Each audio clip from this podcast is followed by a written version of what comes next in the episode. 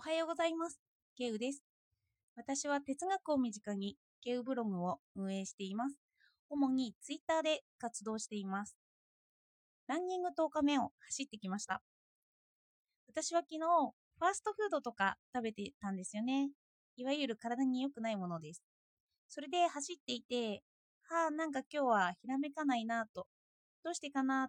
ちょっと体調も良くないよなと。それで、そっかと思ったわけなんですよ。昨日そういえば私にとって体に良くないものを食べたと。油物とかですね。そう思うとせっかくですよ。雪が舞っていて綺麗だなとか思っても、そっちに思考は回らずに、その自分の体についてなのでダイエットと医師問題ばっかり思考しちゃいました。もうそうなると私は景色が入ってこないんですよね。この考え方、ああその問題についてずっと考えちゃうと。なので、今日はダイエットと医師問題について話したいと思います。よかったらお付き合いください。よく立派な評価さんとか哲学者さんでも太ってしまうというのはありますよね。で、私もそうなんですけど、この寒くてごちそうが続いてしまうような時は本当に危険です。それで私は元を考えるので、理論的には分かっているんですよ。医師には勝てないって。あの、この意志っていうのは、私は哲学者ショペンハワーが言う盲目的な意志だと思うんですよね。盲目的な意志っていうのは生存欲求で、そこには食欲が含まれるんですよね。もう無意識的に食べたいと思ってしまうんですよ。意志ってあの盲目的でその食べたいと思うのと、それと、あの意識的に無意識、これは無意識的な盲目的な意思なんですけど、まるまるしたいよっていう意識的な意思、そういう2つの意思があると思うんですよね。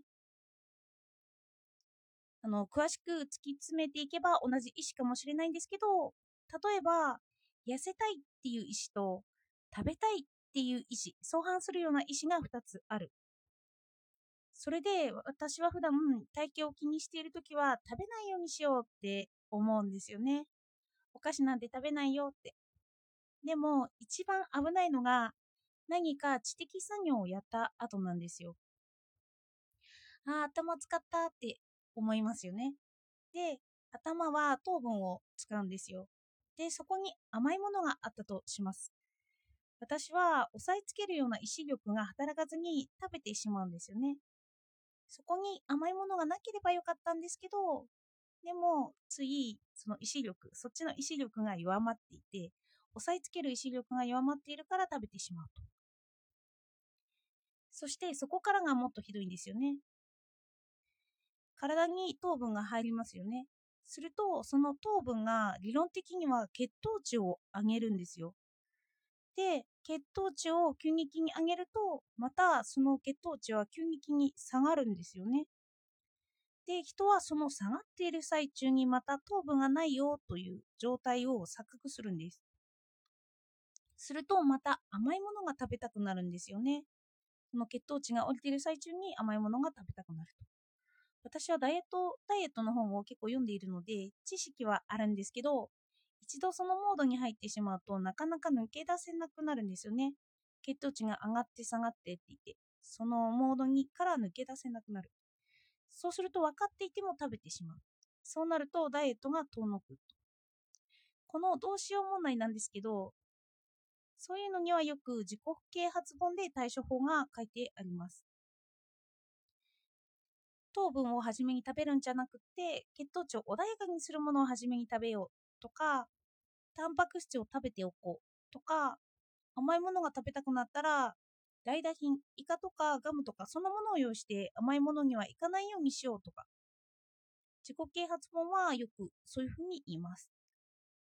かえってその欲が出てきた時に運動したりするのもいいよって。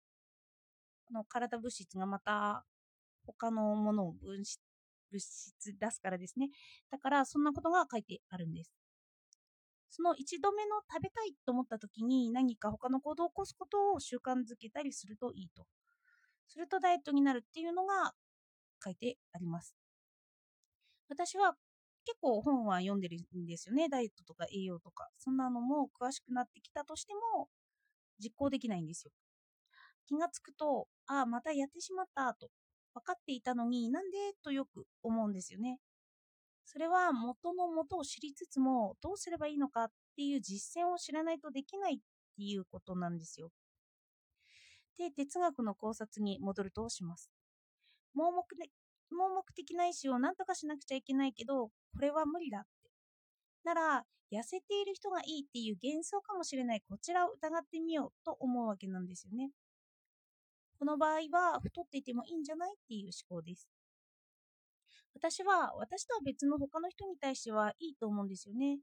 別に太っていてもその人らしくっていいなって思うんですよ。でもなんですけど、自分に当てはめると、私は昔から太っていたことがトラウマとしてあったんですよね。例えば、母親とかにそれ以上太らないでとか言われたことがあって、なんかかなり気にしているんですよ。結構母親は容姿に気を使う人だったんですよね。なので私は他の人にはいいよって思いつつも私は太ってしまったら母親に受け入れられないんじゃないかっていう恐怖心がどこかにあるんですよね。まあ、受け入れられない恐怖心というよりは母親に好んで見てもらえるだろうなっていうのがそれでこれは母親だけではないんですよね。私は自分を見た時に痩せている時の方が自己肯定感が上がっているんですよ。で、こんな理由からダイエットをしたいっていうのがもう心に救っているんですよね。で、最近はダイエットと言いつつも体が鍛えられているともっといいなとも思っています。なので、あのランニングをした後だとちょっと自己肯定感が上がっていて結構落ち着いた気持ちになれます。年とともに体って衰えていきますよね。で、こういうようなダイエット願望が拒食症を生み出したりっていうのもわかるんですよ。鏡を見ていても自分の容姿が変わっていってしまうような気がする。元が見えていないような気もする。例えば自分は太っているということを受け入れたとしても、私は私のことを見てほしい人が痩せている人を見ていた場合、やっぱり痩せたいなって思ってしまうと思うんですよね。私は私だけではなくて、私は他者からも成り立っているので、他者目線が自分の中に存在しているんです。よく哲学が役に立たないっていうじゃないですか。おそらく医師の理由が分かっていても、ダイエットが成功できないことは、そういうことに関しては役立っていないんですよね。自己啓発本の方がそういう時には役に立ちます。まあ、その自己啓発本でそれで理論づけたと思う。その理論の元が分かりたいっていう場合には、哲学が役に立ってくると思います。それで元を知ると、私はなんて盲目的な意志によって支配されているんだろうって、ちょっと落ち込むわけなんですよね。哲学者は苦悩が多いって言いますけど、理論が分かっているとか、元が分かってても、実生活に応用ができないんですよ。ダイエットではなくても人間は社会的でコミュニケーションを必要とすると分かっていてもその実践的なやり方が分からない。